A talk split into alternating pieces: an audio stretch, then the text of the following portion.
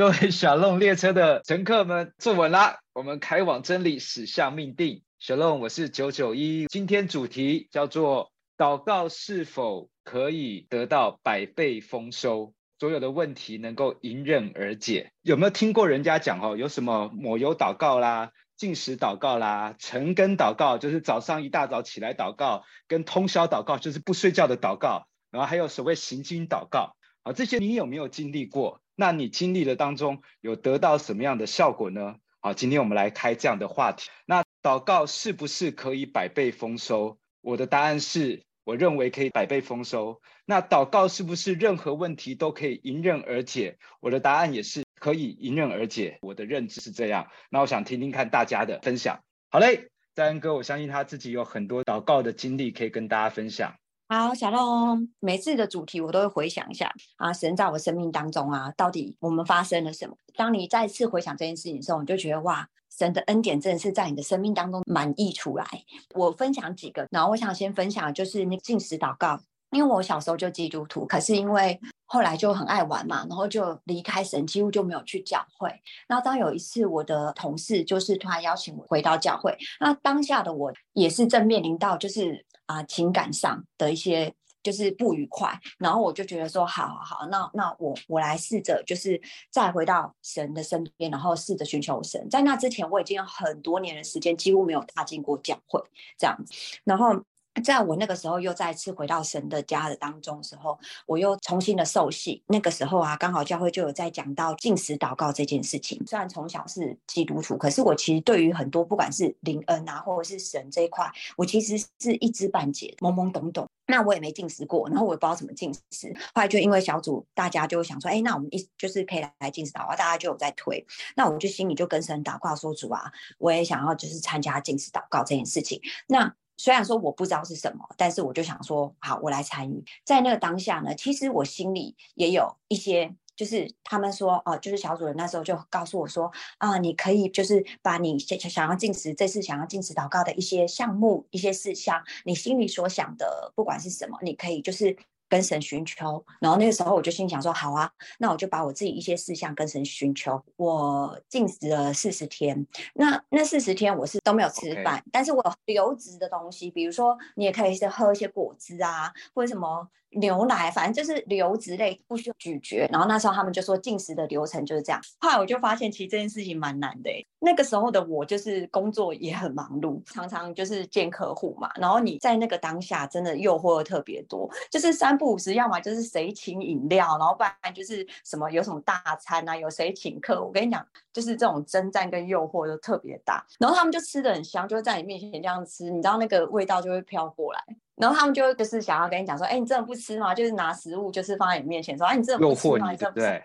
诱惑你，就说你也可以吃。所以你这时候就撒旦推我后面去。我那时候其实心里就一直跟神说：“主啊，天哪，为什么我平常没进食祷告的时候都没有那么多人请客请饮料，然后客户也很少，就是送我什么美食啊，还是什么东西？为什么当我要进食的时候，就特别多的聚餐，然后特别多大餐，就是刚好都是你想吃的。我跟你讲，绝对你不想吃，你绝对不会有诱惑。刚好就你想吃，那时候我就跟神说：主啊，怎么办？因为因为人很软弱嘛。但是我就跟神祷告说：主啊，我求你以。后就做一个祷告在心里，我就跟神说：主啊，求你帮助，因为接下来还很多天嘛，那个时候才一周而已，我就跟人说，求神帮助我，就是即便面临到这样子，然后我求神，就是让我就在这个过程当中不要感觉到饿，就是我能够战胜那个食欲。对对对对，就是那我我那好，那我请问在恩哥，嗯、你你的饿是四十天都很饿吗？还是说我曾经有听过说，大概到哪里的时候突然就可以 hold 住了？有哎、欸，我就是在那个一周、嗯、一周的时候，我就心里就跟着祷告说，这样下去不行，我就跟神说，主啊，求你帮助我，就是在之后的这几天，我希望可以就是在这个进食祷告上面有一些得着，然后我就跟神说，嗯、我我想要就是在我面对人家不敢吃喝玩乐的时候，我都可以一起跟大家一起同乐，但是我不要有那种就是食物上的那种欲望。OK，对对对，后来上帝就帮助你战胜了这个食欲的诱惑。那我这边问一下，就是当中因为四十天嘛，所以你会不会体力很差啦，或是每天昏沉沉啊？那因为前阵子哦，还有一个报道，就是好像非洲的牧师，他可能更极端，他想要做到四十天都不吃不喝，然后在二十五天的时候就掰了，就回天家了。我想很多人会有这样的考量，在这当中你有什么经历？我在这当中，我跟你讲哦，体重真的有变瘦以外，完全在我意料之内。好，对，而且我跟你讲，皮肤有变好，就是皮肤真的有变好，而且我跟你讲，就是脸上真的有有有那种感觉，你真的感觉就是脸上真的有那个亮光，而且比平常精神还要更好。哦，反而精神会更好，更好。更好，体力也更好，嗯、就眼睛感觉更明亮，就是你身体的那种疲累啊，那种疲累感，还有身体感觉很原本就会感觉很重，然后甚至很昏沉。我、嗯、指的不是灵的感觉，是实际面的感觉。然后这段时间虽然你很饿，你肚子也会叫，而且叫特大声，肚子会呱呱这样子，然后就真叫很大声。可是你完全不会有觉得是说啊，我怎样啊，很累啊什么的，我我没有。那那人家已经觉得说哦，我是不是身体很好？我跟你讲，没有，我身体没有很好。之前去检查健康检查，什么胃食道逆流啊，什么什么肠燥症啊，什么什么什么，反正就一堆。然后胃溃疡啊，然后什么贫血啊，什么。我跟你讲，我的症状很多，我是那种三不五时都会跑医院的人，所以我身体并没有很好。但是真的就是在那个。那个过程当中，我觉得我自己不只是在灵上面，就是被神哎大大的提升。我跟你讲，身体也真的很健壮哎。进食祷告之后，这四十天反而让你身体是更好的，更有体力。OK，更对对对，感觉更有精神。好，没错。那问一下你为什么想要做这进食祷告？然后再来是获得了什么样的一个回应吗？嗯，有，我这是那当然，因为那时候大家就是跟我讲说，哎，你你可以写一些你自己想要的事情啊，然后可以跟神祷，嗯、因为当我就是按照这样，然后我就觉得好啊好啊，然后我那时候我记得我在我们小组里面都会彼此就是说，比如说他有一些想要祷告的，或者是我们大家要看见，我们都会也帮小组员就是列在上面，然后可能很多人会想要就是就会想要戒戒烟啊，或者是有些人会想要就是像我那时候就写啊，就为小组员的祷告，就其他小组。同同事他们的祷告，然后我还会哦，我希望我的团队嘛，就是可以增加人，然后我也希望，就是说那时候我也希望我的业绩可以达成目标，大概写了这些，然后我也希望我自己更火热，就是在这就是认识神的过程当中，我这写的这些，我我算写的就是也蛮明确的，比如说说嗯啊团队要加几个人，三个人，我记得我是写这个。小组员嘛，比如说啊，谁为谁祷告，希望他可以啊戒烟啊、灵命兴盛啊这一类的，就是我都会把它写上，类似像这样。然后我自己也也会嘛，比如说哦、我们这次目标是什么？哇，我想达成什么什么业绩项目，我就会写上去。好，那当这个四十天过后，当下哦这四十天哦，你知道我我当下就觉得，哎，怎么是四十？那一四十天的时候，你就会觉得说，嗯，就突然间你就感觉到，哎。有一种很心灵很舒畅感觉，你知道为什么会很长吗？在四十天的那当下，开始吃东西了。对，没有，所有事情都发生。就是说我上面写的这一切不止发生了，嗯、而且是超越超越你所求所想。就是我团队，我写说，哎，我想要加个三个人，对不对？我跟你讲哦，神加给我不是只有三个人而已，神给我的是还还很敞开，然后对上帝，就他们都不是基督徒，他们也都是就是那种慕道友这样，然后他们还对神非常的火热，然后我还把这些这些就是我的 team 的成员还还带带去就是认识主信主这样子，那我就觉得哇，神不只给你就是工作上的伙伴，他还让你就是可以成为也是属灵上的一起前进的伙伴，然后再来就是业绩达成。就是不只是达成，就是这一本本次的目标，那个时候是八位数的业绩哦，是千万的业绩。那不止达成那个目标，而且还是在很短的时间内完成，多短呢？大概一个月之内，全台湾的第一名。这个过程当中，当然就是陆续发生，可是那时候你没有什么感觉，因为你只是就是想说啊，我要禁食祷告。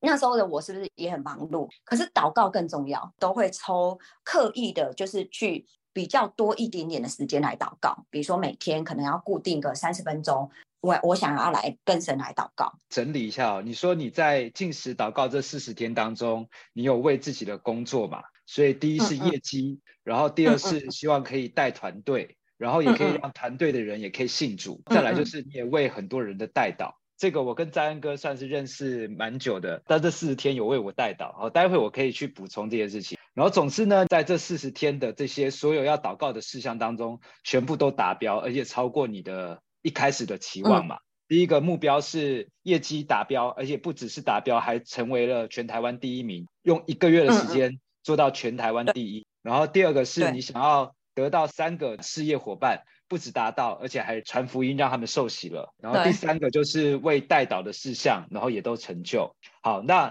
你说进食之外，嗯嗯，最重要是你每天会花三十分钟祷告。对，哦、呃，就是会刻意想要播出一个时间来祷告，因为那个时候我记得我我的那个小组组长嘛，他就告诉我说，哎，禁食虽然很重要，但是祷告更重要。嗯是你如果只是不吃东西，那只是减肥而已啊。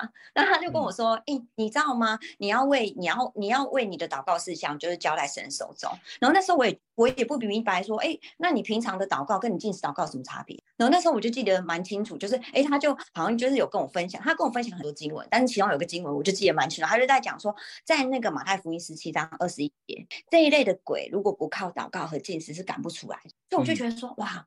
还有些东西是是真的需要靠禁食祷告哎，然后我就开始对禁食祷告就有一种渴望渴慕，就觉得哇，禁食祷告蛮有 power 的这样子，所以我就挪出时间来祷告这样子。嗯，问一下你的祷告方式，三十分钟你是怎么祷告？是一直在跟上帝讲话吗？跪着祷告吗？还是你有什么样的方法可以给大家一些参考？我是比较没有限制，就是因为我我都会特别每一天播出三十分钟，可是这三十分钟有时候是早上。有时候是比较晚的时候，就是我可能下班之后比较有空的时候，时间不固定。对，时间不固定，但是这个三十分钟是是固定的，只是说在哪个地点，那当然一定就是不会在很嘈杂的地方嘛。我大部分就是先会敬拜，敬拜完之后，我就会开始跟神祷告。那我祷告的方式，那个时候是方言也有，方言一开始，然后后面才是用自己的悟性，然后跟神祷告。你刚才说的敬拜是唱诗歌，唱诗歌，对。哦，唱诗歌，选自己喜欢唱的诗歌。对，选自己喜欢唱的。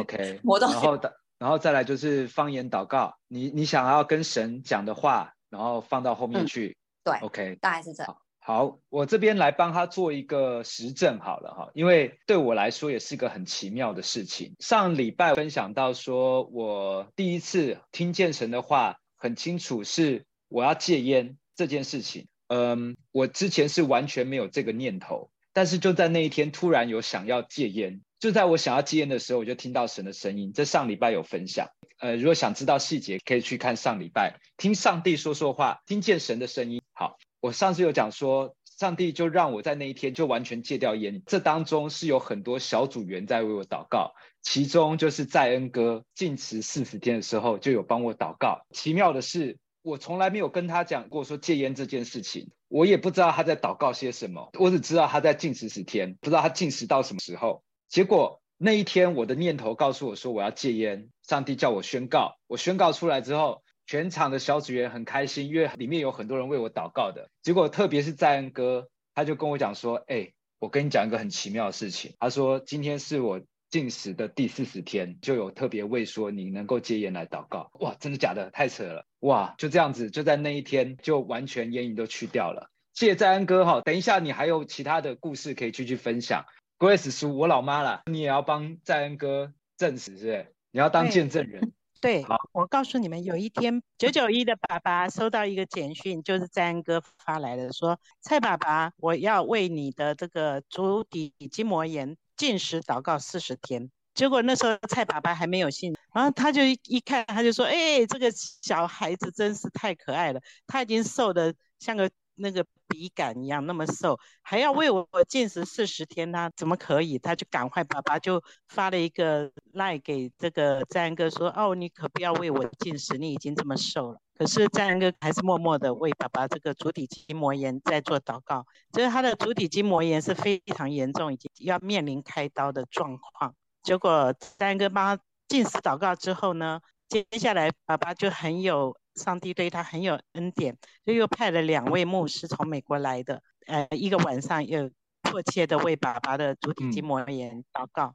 这样力上加力，结果三年的足底筋膜炎竟然不药而愈。完全不痛，到现在都没有再发作。嗯。好，这个故事是这样的，就是我很想要带我老爸去教会给别人医治祷告，但我老爸就说我脚很痛，我要怎么去？他说不要，还是不想出门，脚太痛了。然后他告诉我说，医生的治疗方式就是拿一根很粗很长的针往脚里打。然后我爸看到那个针头就觉得很害怕，就不要。那是让人多么的沮丧跟灰心的感觉。你走也不是，站也不是，只能放任他在那边。于是我就跟上帝祷告说：有没有办法能够让我老爸被你医治？我相信这代祷的不是只有我自己的力量，就像我老妈讲的，身边有很多的主内的家人们。后来做完这个祷告，那个是礼拜天，我的牧者就跟我讲说，有两个从国外来的宣教士刚好来台湾，我们家里就有开放小组。我就说，那不然这两个宣教士，我们接待他，他来我们家里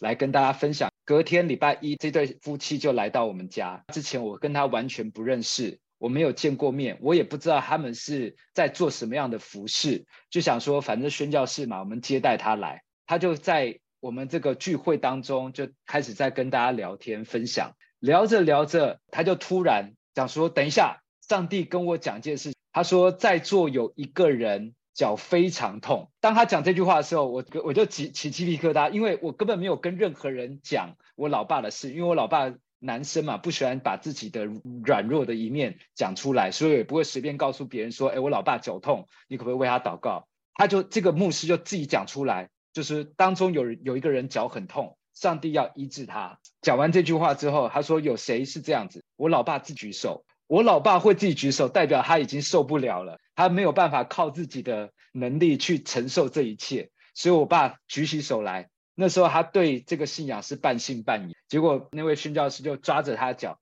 开始祷告。其实，在祷告的同时，我老爸是非常的不好意思，因为想说怎么会有个陌生人突然抓抓着他脚就开始祷告，而且还跪在他面前祷告。第一次之后，我老爸就觉得好，够了，够了，够了。然后我爸其实没有好，那个宣教师看到我爸的眼神。就知道他有点在怀疑，就又第二次又抓着他，连续三次，到了第三次之后呢，我爸说感觉有一个热流进到他疼痛的地方，从那一天到现在，不知道有没有超过十年了，就再也没有足底筋膜炎疼痛了。那当然结果就是我老爸就跟着信主啦，所以也很感谢代祷的力量哈，成就上帝的旨意是有很多人很多人在一起祷告，不要去小看自己代祷的力量。帮赛恩哥做个广告哈，因为他是我认识蛮久的一个主内的家人，他有一代祷者的恩赐。代祷者恩赐呢，两个非常重要的关键，第一个就是要很爱祷告啊，他真的是一个很爱祷告的人。第二个是他很容易去感受别人的难处，我们很容易去领略人家的高山。比较不容易去感受到人家的低谷。那代祷者他最能够去体谅到人家的低谷的原因呢，是因为他自己也曾经经历过这一切。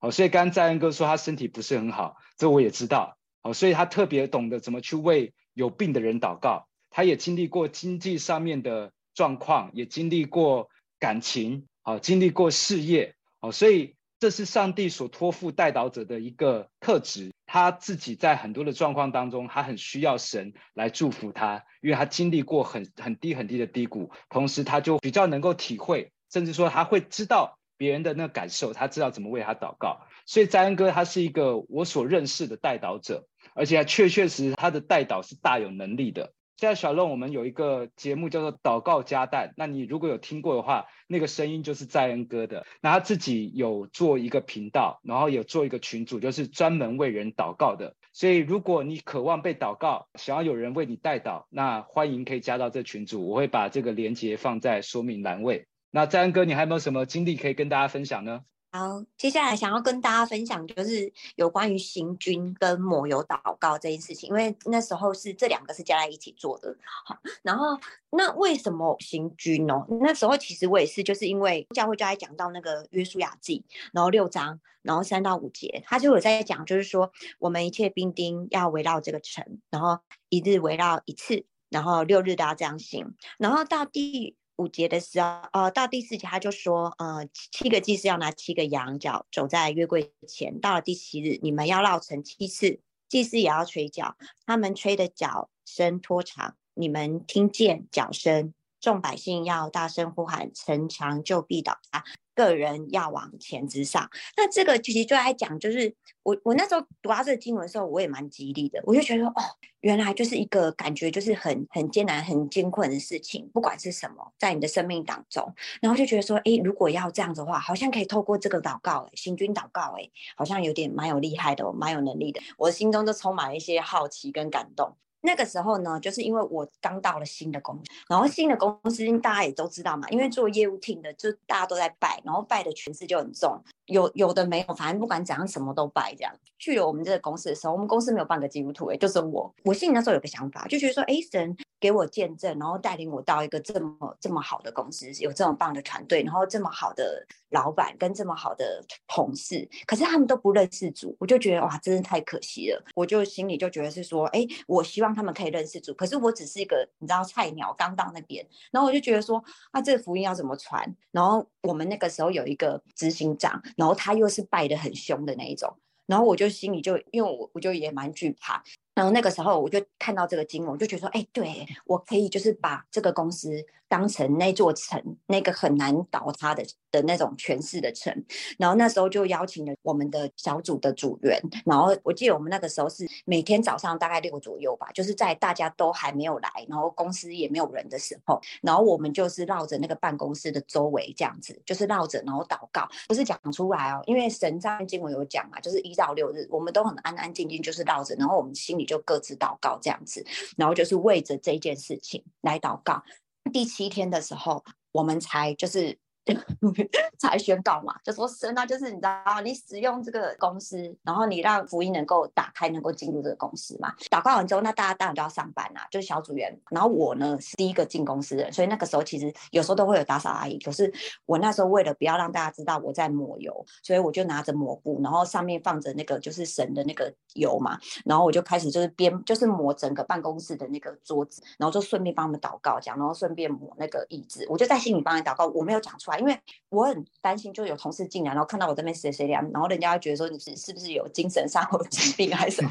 那为了让这件祷告抹油这件事情不要那么的突兀，因为我们通常都是拿着油，然后就这样子一点一点这样子去抹嘛。可是因为我们办公室虽然没有人在，可是我们有摄影机。那你这样这边点来点去，人家觉得说，哎，奇怪，这个这这个经理怎么那么奇怪？怎么早上在那边给人家那边每个人桌子在那边摸来摸去，不知道在干嘛？所以我就特意准备一个抹布，我会觉得神也是蛮有智慧，就是那时候就是有给我一个灵感，就叫我拿抹布，然后我就这样子擦擦擦擦。那他妈他们擦那个都是油，抹布上面沾油，是不是？对对对，就是那个以以琳买的油啦，然后我就在那边抹。嗯对，反正就是大概，其实我跟你讲，真的就这样，就真的神，我觉得上帝的话真的没有落空，就真的你就这样子，我就这样子做了七天。OK，我跟你讲，为什么会这么做？就是我一直想要，就是有个机会可以传福音，然后那个时候离感恩节也蛮接近。我们那时候做完这个祷告之后，哎，神就真的自然开路了。我在感恩节的前夕，然后我就想说，我们有个计划，就希望就是我们的里面的人可以借着感恩节可以认识上帝。然后我就带着我的计划书，我就打成那个 PPT 嘛，然后就带着计划书，然后就想说去敲我们老板的，然后就跟他提议说，我能不能做这件事情。然后那时候我就很小心翼翼的，就是跟他讲说，我希望就是在那个感恩节的时候呢，然后我们这边可以准备一些火鸡跟餐食，然后邀请就是一些大家愿意，就是自己愿意的人，然后可以一起来参加这个活动。我希望可以把这个活动呢，就是在办公室可以让呃所有的人知道有这个活动这样。然后那时候我我记得我的老板就问我说，那你这个是宗教活动吗？很敏锐的问题，然后也很尖锐。然后那时候我就跟他说。嗯，算是，我就说是结合公益，大家自由参加，他可以选择不要也没关系。然后那时候我记得那个老板就告诉我说，你知道我们办公室是禁止讲政治跟宗教的吗？然后我就说，嗯，对对对，我就说我知道，我就说，那你放心，我有做这个 PPT，那我的流程都会按照这里面的方式走，我不会有任何就是。离开这个模式的，就离开这个 PPT 这个这个方式，然后我就跟他说，那我也不会去强迫别人，那只是就是说我希望这个讯息就是可以在公布栏上可以让大家知道，那大家想参加就参加，不参加不不参加，然后也不用出钱，也不用就是人到就。那时候我就心想说，惨了，应该也不会有人参加。可是很神奇的是哦，我们老板思考完之后。我很紧张嘛，他思考完，他竟然同意耶！他竟然说好，可以，你可以让大家知道。我就觉得哇，这不可思议，这里是个神迹。然后真的就是到到那一天，就是感恩节前夕，然后我们有准备经文小卡，然后我们也准备了很多的火鸡，然后在当下呢，我们就有分享一些公益的事情，然后也有讲一些福音，比较软性的活动。哎，我很感谢主哎，那时候我们都觉得说应该没什么人会来，结果时间一到，来，我记得那时候应该有五十个人。五十个人决志，大家真的心都很敞开，甚至有人就是很感动。然后我们还有为一些人搞，大家都是第一次来参加这个活动。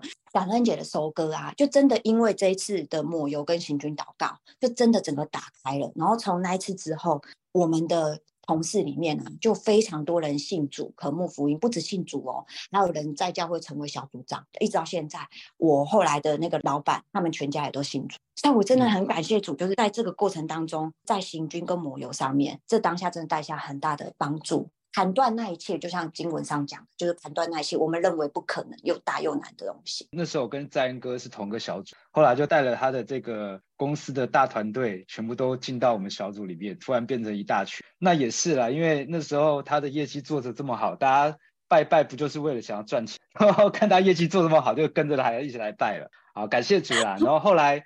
在恩哥的这个老板现在也常常跟我们一起聚会，跟他先生一起信主。你当时有帮你的老板祷告，后来就生了一个帅气的小儿子。对对对对对，对。OK，不然原本原本年纪很大了，是生不出来的。然后后来就祷告就出现了。嗯、好，嗯，谢谢在恩哥。然后下面一位，我 Vincent 小龙。我觉得就是祷告，当然在我的观点里面，祷告当然是大有功效的。可是。其实有时候我们分享自己的，不见得有这么深深刻的体悟。我分享一个就是反面的，好了。我有个兄弟，然后我们大概在十年前有一天晚上，他打电话给我，他说他跟他当时女朋友吵架，然后他今天想要就是放纵一下，找我出去，就是我们两个人，我们两个人就是出去去起一个局，就找找一些女生的朋友一起出来，大家一起。然后那时候我们虽然已经信主，不过也信主没多久了，大概才才信主。我怎么知道你那个兄弟是谁？讲着讲着，也许你就知道了。我已经知道了。然后那天我就想说，因为那时候我也单身嘛，然后我我也觉得已经信主之后，好像很久没有喝酒，没有这样子漂配，就觉得很兴奋。我就打开我的手机，然后我就开始一直揪，一直揪人。那其实以前我们我们可以称之为局网嘛，这边揪都可以揪揪到很多的局。但那天晚上我手机打遍了，然后讯息也传满了，这大概传了四十四五十封讯息出去。我竟然找不到一个人，就是可以出来跟我们喝酒，我起不了一个局。我我那兄弟也一样，他也没办法起出任何一个局出来。他是做活动公关的，我们就认命。我想，好吧，既然今天不知道怎么回事，那个大家都没没办法出来，认识了没办法，不然我们就拼一波。反正依照我们这两个人的资质，对不对？我们去夜店可以很有搞头，所以我们就去了夜店。然后到了夜店之后，我们就想说，就直接在夜店现场看到有觉得不错的，我们就去认识一下。就去到那边之后，坐坐下来没多久，我就傻眼了，我们就傻眼了。整家夜店没有半个女的。那时候我记得是去 A TIN 在当时那个年代是最红的一间夜店，结果竟然没有半个女的。后来我们坐不到十五分钟，然后我们就继续换。我记得那天晚上我们换了三间夜店，前两间夜店都没有任何一个女生哦，完全没有。然后到第三间夜店，我们终于看到有女生了。然后那个夜店是整间夜店全部都是男生，就只有两个女生在那边，而且在那吧台中央。所以我们两个就想说，好吧，那我们不然我们都已经来了，钱也付了，不然就去就去认识一下好了，就超丢脸的。那两个女生就是因为成为整间夜店的焦点，所以身边有很多很多的人。然后我们两个就厚着脸皮就上去，然后就跟人家认识。因为这两个女生，我们就觉得这平常我们也不会想要去有有想要认识人家的冲动。但那一天呢，我们就降低我们的水准，降低我们的标准去认识人家，就还被人家打枪。那打枪就算了，但是因为那两个女生是整间夜店唯一两个女生，所以所有人都在看着我们两个被打枪，就很丢脸。后来被打枪之后，真的是自尊心受损。我心里在想说，我怎么回事？我是发生什么事？我就回去好好检讨。那天晚上我们就这么算了。结果隔天，我的兄弟跟我讲说，其实不是我们的问题啊，是因为他分手吵架的那个对象，他花了一整个晚上的时间在为他祷告，然后祷告的内容就是希望求神来帮助他，不要让他碰到任何一个女生。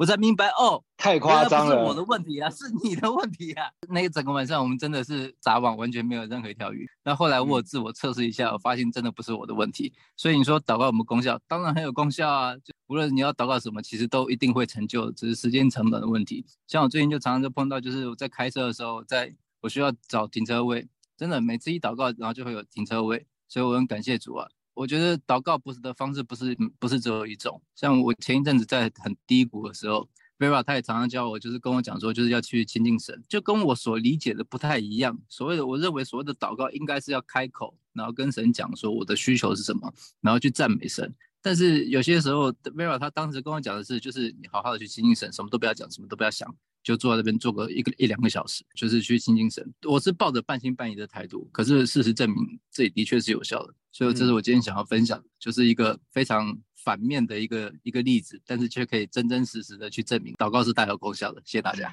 好了，这个就不要这么暧昧了。就是他讲的那个，他的兄弟就是我。我在我要讲的是，上帝不是只听当时为我祷告的这个人的代祷，就是上帝其实他会引导我们，让我们不要去遇遇见试探，救我们脱离凶恶，一定会有。经历到我们的灵命比较软弱的时候，然后就会回头去看以前的美好，就哇，以前我们是什么样的人，在那个地方我们风生水起的，就会想说，有时候可以回味一下，但是有时候就是踏入了之后，就好像是罗德渐渐就挪移帐篷，跑到了索多玛、蛾摩拉。那神其实是很幽默，而且他也很可爱，他不会拦阻你，不行，你要是去的话，我就降灾祸给你，但是他会让我在这当中。想要回到世界一探究竟的时候，看见上帝的幽默。然后那一天等于说整夜劳力没有打着半条鱼，我们真的就跪下来说：“主啊，求你离开我，我是个罪人啊！”他也谢谢他哈，就是让我们虽然有这样的一个经历，但是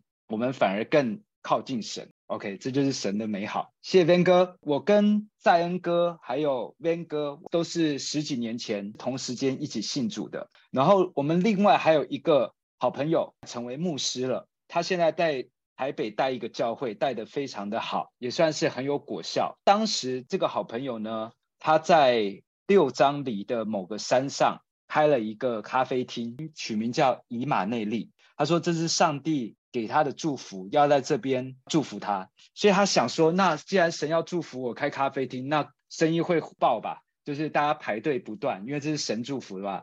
结果。上帝就祝福了这个咖啡厅，每次要营业的时候没有半个人来，然后他就想说不对啊，上帝这是你叫我开的咖啡厅，所以我开了，怎么会变成这样？那上帝可能叫你开这咖啡厅不是为了要做生意，他就说那怎么办？我说不然的话，我们就在这边办聚会好了，我们就开始在那边办聚会了。我们四个人信仰的年龄，我们才几个月而已，但是我们同样有火热，然后我们不知道要该怎么去做这件事情，所以我们就说那我们就一起来祷告吧。那他是在六张里的山坡上面，我们也是一样，早上六点在那边集合，一起祷告。祷告完之后呢，我们就去绕山一圈。好，这就是行军祷告，持续了差不多半年吧。行军祷告至少有超过七次以上。那行军祷告方式就是我们早上六点钟起来就一起在那边祷告，同样的放个诗歌，方言祷告，把自己想要讲的，然后也为身边的人来代祷，为小组代祷。代祷完之后呢，我们就说好，我们出发。像是一个队伍一样，前面有一个路队长，然后后面大家就跟着走，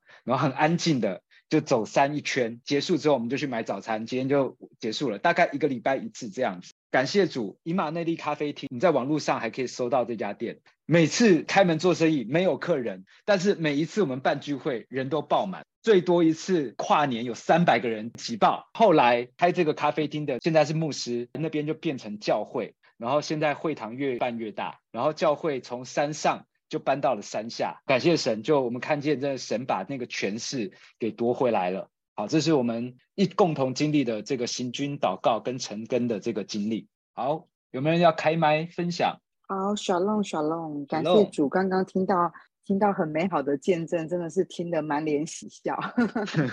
得蒙应允的经验实在是太多了，对，因为我们的神真的是很乐意施恩的主。那我简单分享两个，一个是在我的呃信主的起初，呃我自己信主的起初也是在工作上经历到神很大的祝福，因为那时候我在原本的公司的部门，刚好公司把那个部门卖掉，因为我在外商工作，突然没有预警的就把那个部门卖掉了，那我的人生突然就。进入了一个好像十字路口，就是哎，我突然要部门被并购，可是我不知道我接下来的人生方向到底是怎么样。然后在工作上遇到这个风浪冲击的时候，同时我的感情又遇到一个非常大的一个挫折，就是遇到对象的背叛。所以那时候我瞬间觉得，就是人生好像就不知道 到底该抓什么了。这样很大的冲击的过程当中，其实我有点点陷入了一个忧郁的状态。然后那时候几乎每一天有点像行尸走肉，就是不知道人生未来方向该怎么办。那时候是因为一个姐妹，她也是以前 以前在一起夜店跳舞喝酒的好朋友，对。可是她后来回到了教会，那想不到她后来为我祷告了三年。她都在我人生最低潮的时候，就会神感动她来跟我传福音，这样。那就那一次她来跟我分享福音的事情。其实一开始我不认识神，所以我也不知道怎么祷告。那她就告诉我说：“哎，你可以尝试祷告。”所以其实今天刚好聊到这个祷告的主题的时候，我就回想起我最起初像个 baby 一样，真的不知道 该怎么祷告的那一个祷告。嗯、呃，我我自己那个时候很可爱，我我在办公室的电脑前，因为那时候还有 MSN 的年代，我还问对方说，请教那个姐妹说，请问一下，在可以在厕所祷告吗？因为以前我们是拿香拜拜的嘛，所以都要洗手才能拜拜。所以那时候想说，嗯，那要在哪里拜祷告这样？他就说，嗯，都可以祷告，就是随时随处都可以。所以我记得我那时候就是跟神做了一个祷告，因为那时候想要尝试换工作、换跑道。可是其实人生来到了三十出头，基本上已经是一个你你的一个产业别必须要是一个明确方向的一个年纪，还不是那种二十几岁你想怎么样就怎么样的一个。所以我记得我那时候就跟神祷告说：“神啊，求你给我一个新的一个工作，然后一个新的方向。虽然我过去有做过很多产业的一个工作经历，可是。”接下来的这个工作对我的人生来讲是非常重要，因为那时候我刚也刚开始去参加那个小姐妹的小组，所以那时候他们帮我写了一张祷告卡。我说我想要工作什么，我就按着我自己祷告卡上面的三个，第一个就是说我希望薪水条件是比现在更好的，第二个是我希望在工作上能够持续的有有成长，对，然后。第三个就是我还是希望在外商工作，我就列了三个条件。然后那时候我就像一个懵懂不懂事的小朋友，就跟神祷告了。然后后来祷告了之后，呃，刚好我跟我传福音的这个姐妹，她是在黑 hunter 在猎人头公司上班。然后那时候她就帮我介绍了一些工作。然后我去面试的时候很有趣，很奇妙。就当我去面试了之后，后来这个姐妹通知我说，嗯、呃，哎呀，对方回复说。呃，可能有其他的人选更好，不是你这样，我就说，嗯，没关系，那就代表上帝可能还要给我更好的，嗯。结果他回，结果他回我说，哎呦，我开玩笑了啦，他们真的选你，所以我就在。当我，我好讨厌哦，得到这份工作，他是一个很幽默的姐妹。因为以前混夜店的人，其实你知道，大家都有一种就是小幽默，嗯、对，所以可是我那时候就还傻傻的，单纯说哦好，没关系，不是我就算，那我就再继续找。结果他就说，哎呀哎呀，我骗你的啦，就是真的是选你。嗯，欸、那我就得到了这个工作，这个工作也就是我我蒙恩的开始。我现在这份工作我做了十三年，等于我第一个祷告蒙应允的就是我的。那很奇妙的就是这份工作真的完全符合我当时祷告卡上的三个条件，薪水条件比原本的好，然后我在这十三年来持续的工作有成长有突破。我上次也分享过，这十三年来神也连续十三年都加薪给我。那当然，在工作上的认真投入，这个是必须的。没有说我是不认真做事情，就神就莫名其妙祝福我们，因为神是祝福殷勤的人。那可是我非常的感谢神，就是这是我蒙恩的记号。一开始祷告，虽然我不知道怎么祷告，可是我就是傻傻单纯的相信。其实刚刚在安哥在分享的时候，我也很感动的原因就是，我觉得在安哥有一个特质，他的心很 pure，就像一个小孩一样。他看到圣经哪一句话 抓住了，他就选择相信，他就去做了。嗯、对，所以我觉得他刚刚分享真的很 touch。这是我的第一个小小的见证分享，就是也我觉得不能是小小的见证，它是一个很大的见证，因为因为后来我这一份工作中间是公司经济不景气，大家知道前一阵子疫情什么的，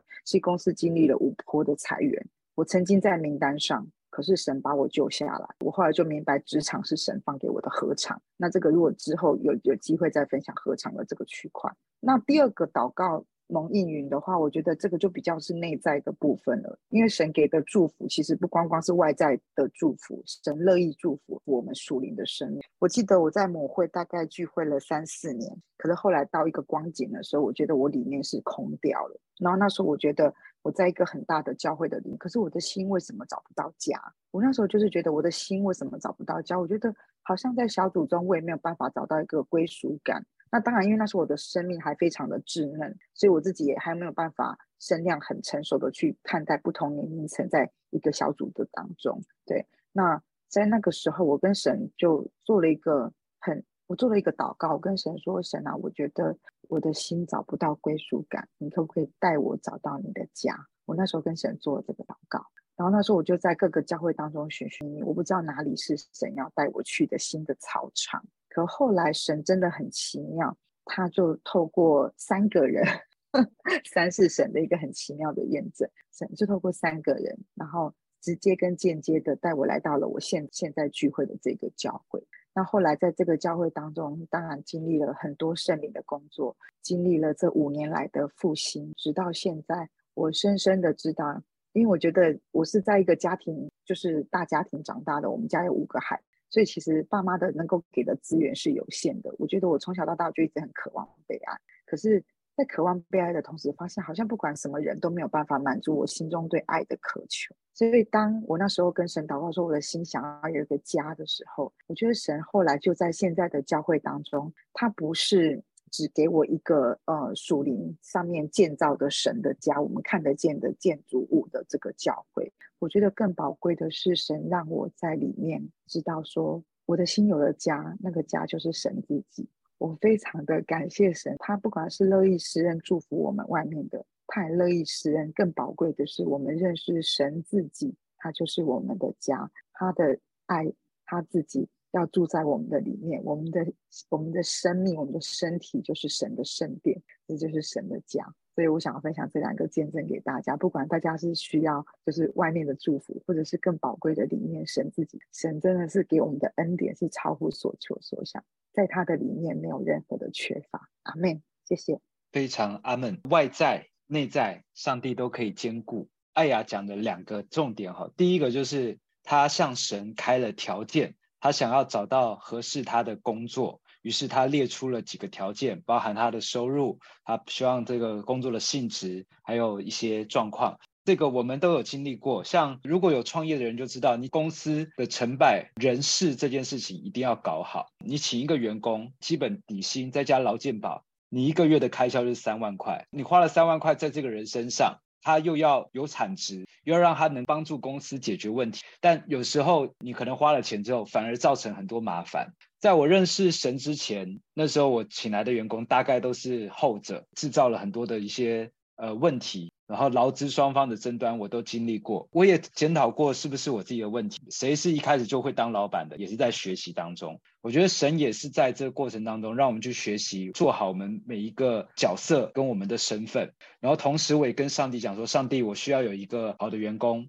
包含他的薪水多少，他能做些什么，他能够带来什么样的果效。我也希望他能够带到好的影响，特别是我刚信主没多久，我希望他可以让我。在这个属灵方面更加的成长，结果上帝带来一个传道人当我的员工，诶，而且他为什么是传道人，然后又可以当我员工呢？因为他想要创业，他过去被教会培训要当传道人，但他觉得他要进到职场里面来传福音，所以他打算去创业。高雄人就来到了台北创业，结果有一天上帝就说：“你去投一个履历。”然后他就打开一零四，他说他就只投了我这家公司。他也不知道为什么，就是神给他的感动。在面试对谈的时候，我办公室嘛，他也知道我这边有一些摆设，他就说他自己也是基督徒。我就说哇，我跟神讲说我我其实想找一个基督徒的同事，他就说好，他会回去祷告一下。其实我开的条件并不如他期望，包含薪水。包含他原本的目标是要创业，以他的工作能力，他可以去更大的公司。可是神就告诉他说要来这边，所以他就打电话跟我讲说，呃，神要我来这边。感谢神，他是让我赞叹的员工。从他之后，所有我的事业伙伴全部都是一级棒。很感谢神，有机会再讲事业的部分。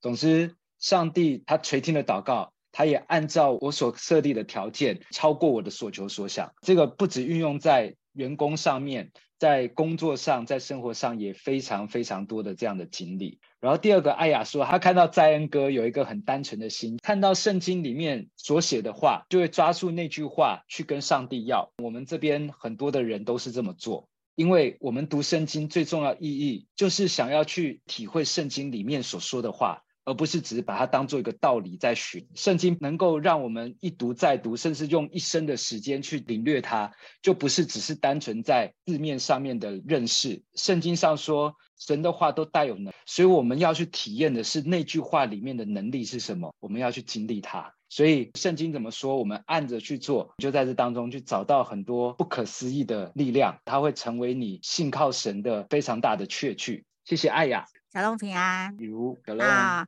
感谢天父，感谢耶稣。祷告的部分，中间历练的时候还蛮多的，到现在还是觉得祷告是这么这么的神奇。然后现在已经会变成说我只是想而已，然后马上就会感觉到。就在我受洗之前，就是已经决定要受洗，但是我们会有一个等待期。那有一次就是我们公司出去，我开车，然后回来的路程失踪，所以哦，我的车子就是那种厢型车，然后我一直在祷告，我就想说祷告。然后这时候我已经不知道那我嘴巴讲的是方言，我就顺着，然后我耳朵是听圣经，就连续播放的那个，我就想说我就这样，然后我就发现说，哎，我开车的不会想睡觉，因为高速公路，然后呢就突然有。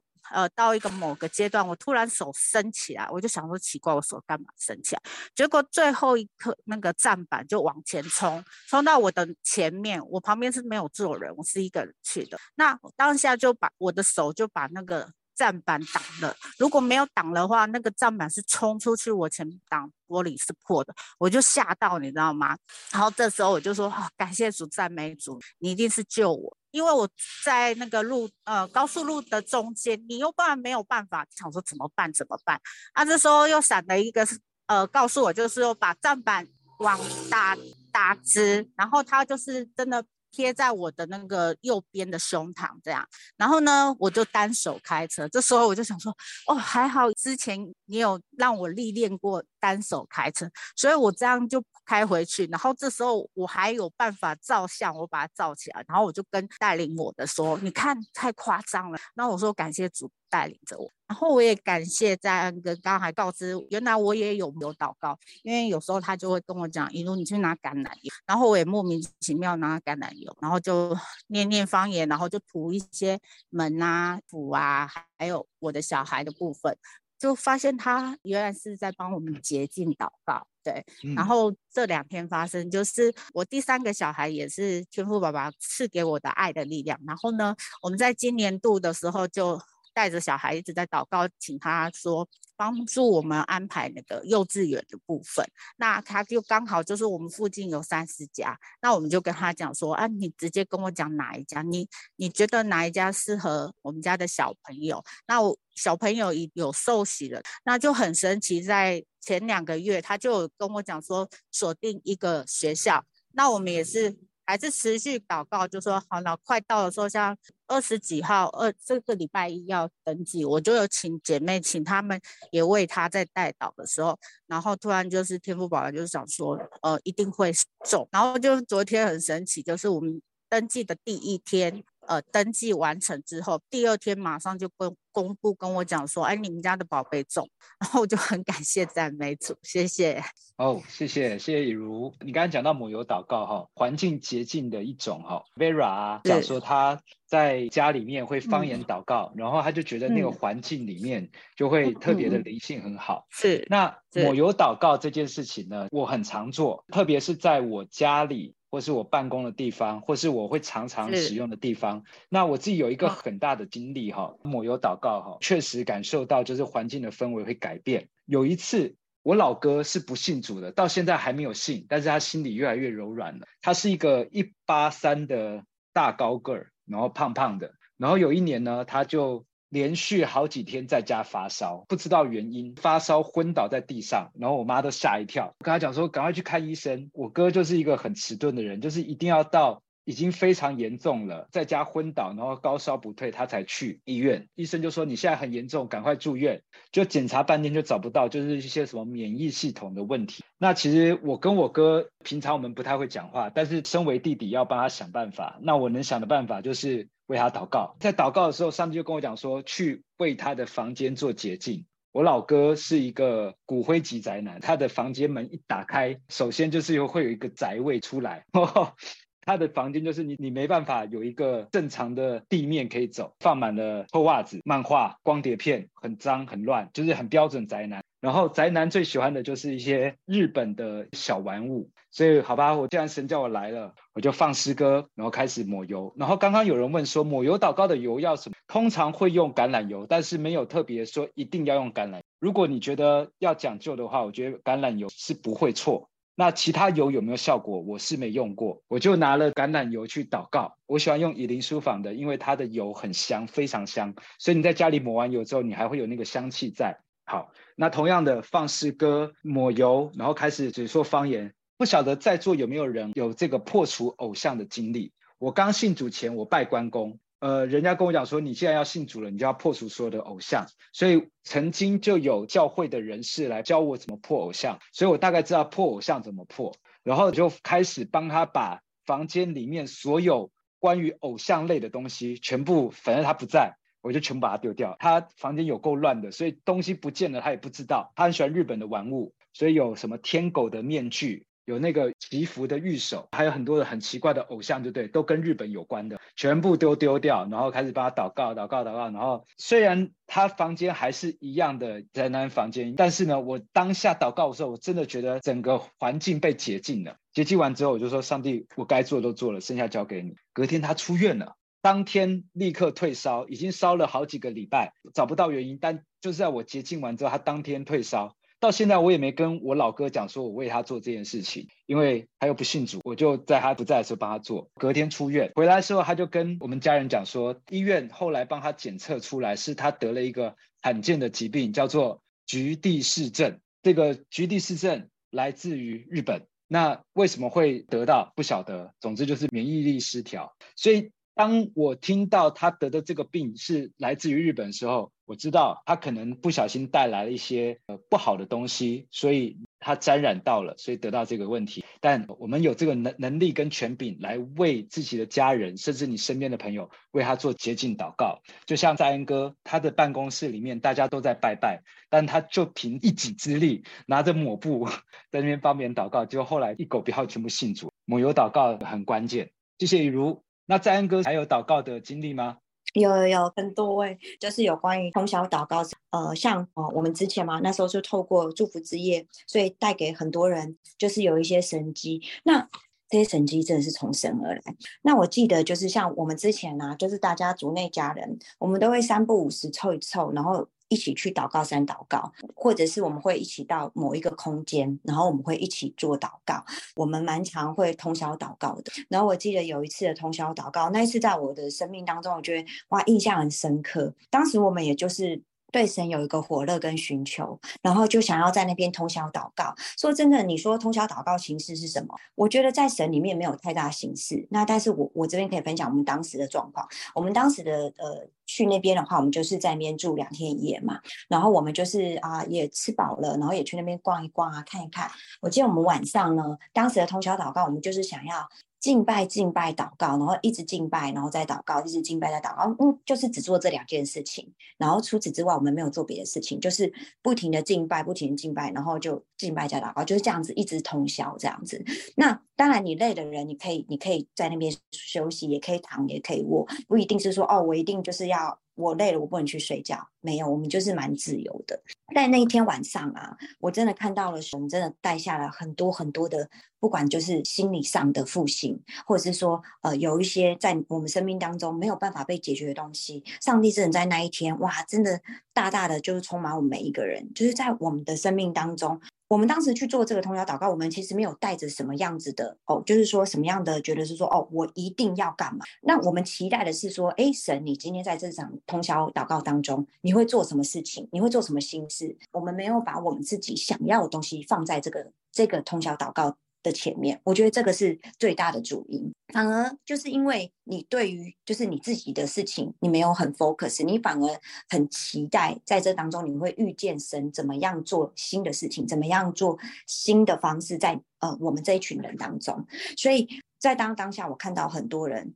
真的能够断开那一切，就是不合神心意的东西，然后也可以破除我们曾经一直很想要卸下的东西。就是在那一天，我们很多人就是真的因为神的感动，所以我们每一个人都大大的悔改。然后在那一天晚上。平常很讨厌去关心别人、爱别人的人啊，然后就也都渐渐的都被敞开，然后不哭的人也都大哭了起来。我就是印象还蛮深刻的。然后我我不能我我我先不讲那个人是谁，然后他的痛哭流涕真的让我、欸、你不要跟别人讲那是边哥了，不要讲。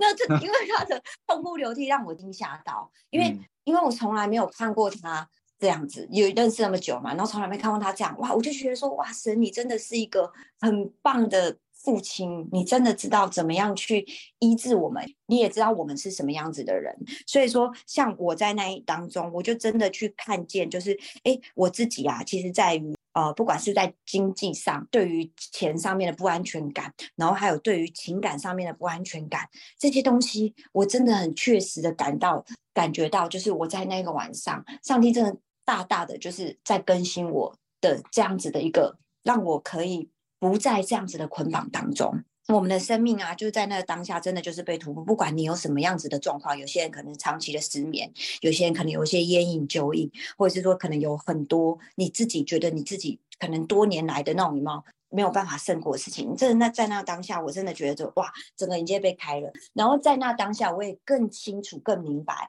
也更清晰的去听见神的声音。可能从一开始的，就是哎，好像有点懵懵懂懂，或者是可能很清楚，可能有时候又不清楚这样。然后我在那当下，我真的哇，很清楚的，就是从神那边得着一个很大很大的礼物，就是当你把你生命当中的你觉得你不能献上的东西，或者你害怕的东西，或者你觉得你想断开可是断开不了，就在那个通宵祷告，你就是带着一个期待，带着一个渴慕，神真的那时候在我们当下每一个人当中，真的都做心事，所以。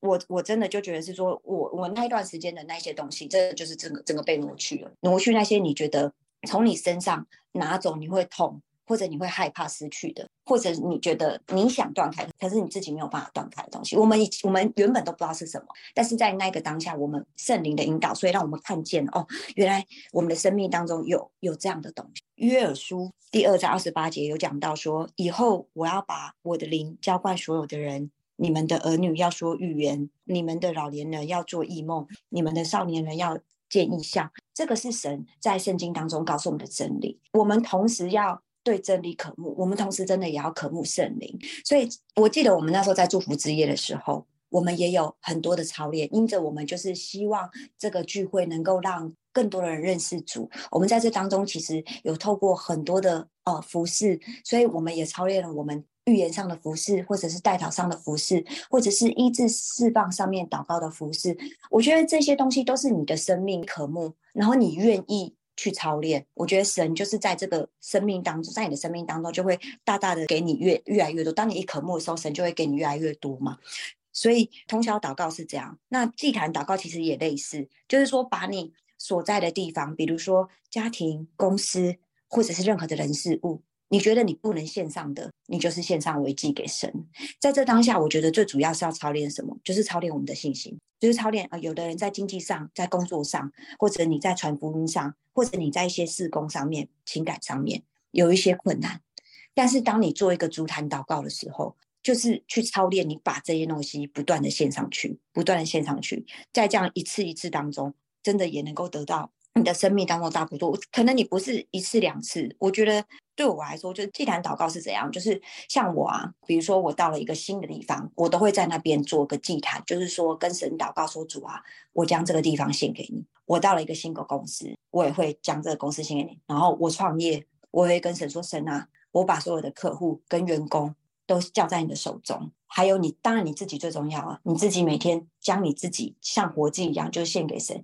像我，比如说去旅游的时候，我到了一个新的国家，哦，进入了一个新的房间，check in 的时候，我会跟神说：“神啊，感谢你赐给我这样的美好，然后让我可以在这里享受你给我的这一切的美好。”我的方式就是到所到之处，或者是要做什么样事情之前，都先把这样的东西先献上，像祭坛一样献给神。这样子其实真的得到很多，就是从神而来的回馈。就像我把公司还有客户献给神的时候，那神呢就使用这个这些客户，然后让他们更多的认识神，对神也自己渴慕，然后让他们生命当中因为神的关系，他们也有见证。当你愿意向神献上维系的时候，在你最胆怯、最害怕、最不敢失去或者最不能献上的时候，你将这个祭坛的祷告献给主。我相信神就是在我们生命当中嘛，真的就是会打开我们的心思意念，透过祷告，然后跟神建立关系的时候，你会越来越能够认出神的声音，因为神说他的羊是认得他的声音。谢谢大家。好，谢谢在恩哥。祭坛祷告就是把你所有跟你有关的事情都交给神，例如说你是在做业务的，你的业绩不要把它变成你的神了。所以你说，上帝啊，我想把我的业绩交给你，把它献上为祭。当我们献上为祭的时候，这个主权在于神。上帝要不要赐福在业绩上面？上帝决定，这已经不是属于你的了。当我们献上为祭的时候，你会知道上帝怎么样喜悦你所献上的祭。可以把自己的另一半献上为祭，把自己献上为祭，把你的家庭的成员献上为祭，把你很看重的事情献上为祭。而且还没认识神之前，我看公司看得很重。当我认识神了之后，人家就跟我讲说，你可以把公司献给神。从此以后，你就再也不会是老板了，你只是他的管理员而已。这家公司的老板。就是上帝，我说好啊，太好了，上帝当我老板，那我不是发财了？公司献上为祭了之后呢，上帝第一件事，哦，这是给我的吗？圣经怎么说？上帝只要完好的，残疾的他不要，所以他把我所有的客户全部砍掉了，因为那些都是靠我自己势力才能得来的，所以他全部砍光光。我要成为好管家嘛，那神也魔兽我，让我成为一个有管理员的心智，而不是只是口里说的我要当管家，我献上为祭，是真的熬炼我。熬炼的过程很难受，但是呢，却又是很美好，因为长出来了合神心意的样式。神觉得合用了，他开始使用我。我创业至今十五年，那前三年是还不认识神的时候，所以是用自己的能力经营公司。后来神熬炼了我两年，接下来的十年就进入到上帝丰盛的应许，让我的事业不用花很多的力气，却很顺利而且丰收。感谢赞美神，按时候结果，叶子也不枯干，凡我所做尽都顺利。然后神会把合适我的客户、合适我的案子、荣耀他的名的事情，让我在这当中学习的各样的事情带给我。感谢赞美主，献上为祭。好，比如说全部都交出去，就觉得自己很轻松，真的超轻松，使你得安息啊！感谢主。我们知道每一个祷告都一定会有功效，尤其是你是真正的为别人祷告。讲到的代祷者，像在恩哥，我们刚刚分享了这么多所谓的祷告啊，呃，最重要的不是靠别人来为你，不是谁特别会祷告，所以他祷告的特别有效，而是要跟大家分享是，你可以做很多很多的方式。来寻求神。刚刚讲到的有行军、有进食、有抹油、有足坛献祭的祷告，各种祷告都是你可以去经历的，不是因为谁特别有能力、恩高，所以他为你祷告特别有效果，而是你自己可以透过这上面来经历神。我们也要操练我们愿意为别人做的这件心智。我们也在学习操练。坦白说，我不认识你，跟你非亲非故，为什么要额外花时间来为你祷告呢？不就是被上帝的爱爱着了？我们愿意把这个爱去分享给别人。带导者是因为想要学习去用这样方式来爱别人。记得不要只是一昧的别人来爱我，要去学习的是自己来付出。最后，我想讲祷告，我们刚刚讲到了有很多形式化的祷告，有一些大家会把它变成一个制式的流程，先敬拜。当中带下离系的祷告，带下悟性的祷告，非常鼓励大家，可以的话跪下来祷告，可以把双手举起来祷告。鼓励大家，你可以大声的呼求的祷告。我也鼓励大家，你可以安静的在内室里面祷告。各种祷告都是没问题的，它没有任何的形式。没有说我一定要怎么做才比较有效果，你把它做成生活化。有时候你会跑跑，你会跳跳，你会走走，你会坐坐，它就是生活。你可以去尝试各种各种不同的方式，不要把它制式化了。甚至有些是不需要形式的祷告。有时候我一句话都不讲，有时候我脑袋放空，有时候我什么都不做，单纯享受与神同在的感觉，那也是一个祷告。分享有一年，上帝要我上祷告山祷告，我还特别安排了一个时间，把工全部排开，要去苗栗祷告山，蛮有名的。但是就在我要安排的这个时间要去这苗栗祷告山的时候呢，他刚好休馆。我想说，不是啊，上帝不是要我到苗栗祷告山去吗？怎么会休馆呢？我就问上帝，上帝就说你再找找看其他的。所以呢，我就花了一点时间，找到了一个很深山的一个原住民部落的祷告山。我就起行去了。第一次去的时候是找 Ben 哥带我去，开着开着都是怀疑人生呐、啊。那个真的实在太深山了，而且路途非常的惊险，旁边就是悬崖这种。开了很久，终于到了那个地方，也确实灵性很美好。第一次去之后呢，我每年都会去，大概也去了快十年。我每一次去到那个地方，我原本就想带着很多我想要去去来祷告的事，我有很多想要解决的问题，我需要。借着祷告，让上帝来帮助我。然而，我每次到那边之后，我一句话都不想祷告，但是我很享受在那个氛围里面。我就放个诗歌，甚至有时候我不唱，甚至我诗歌放着，我就在旁边睡觉。甚至有时候我什么事情都不做，你有没有跟一个朋友熟到我不需要跟他多说什么，我只要他在我旁边就够了？那是一个不说就懂的默契，上帝就围绕着我，我不用再多说什么，上帝都与我同在了，还有什么要多想的？好好享受与他同在的时光就好。每一次遇到一个很大的难关卡住了，每年我都会很想回去到那个地方，感觉那是一个心灵的度假。每一次我去，或是我下了山之后，我的生命都有一个很大的突破跟改变，不是因为这个地方特别有灵性、特别灵验，而是。要安排自己可以好好心灵放个假，这段时间去浸泡在跟神同在这个假期里面，就是你跟神，不要有其他人，不要特别安排什么事情，好好在那边去享受跟他的假期，让神来服侍你，非常美好。你会发现有很多的问题就在那边改变了。我自己开始做了每天祷告五分钟之后，我也有很多很多的得着。每天祷告五分钟。这是我花了一些时间去写的，在写的时候也是自己很受激励、很受感动。就我每天早上在听的时候，那时候脑袋还没有完全清醒，话语就进到我的脑中里面，记到我的心里面。我觉得祷告也是一种潜移默化。我们被这个世界上太多的道理给卡住了，就认为人生应该要这么过，因为这是人家都这么说的啊。但你有没有觉得好像？道理大家都懂，但是你未必能够靠这些道理让自己过得很好。原来很多的道理，它并没有办法带领我进入到真正的美好，或进入到生命里面。所以，我们需要真理。所以，当你每次祷告的时候，就是你在宣告：我要靠这些真理支撑我的生活，而不是在靠世上的道理。所以，当我每一天在听这个祷告五分钟的时候，它里面所说的话，就在不断地提醒我、坚固我，心思意念坚定在神身上。祝福各位心思意念定睛在神身上的时候，开始改变了。上帝的祝福都是由内而外的改变，从你的思维，从你的心念开始变成你的作为，然后带出果效来。所以，也许有时候祷告它不是短时间之内立刻成效，但是神已经在扎根了，已经让你的根扎在他的活水上面，按时候就结出果子。凡你所做尽都顺利，让你在这里面，你的生命是真正长出。基督美好的祝福。好，在恩哥做个结束。亲爱的父神，主啊，我们将今天所有的信息交在你的手中，主啊，让我们更多的来渴慕你，让我们更多的来亲近你，让你的话语常常与我们同在，让你的圣灵也更多来浇灌我们。谢谢你，祷告奉主名，阿门。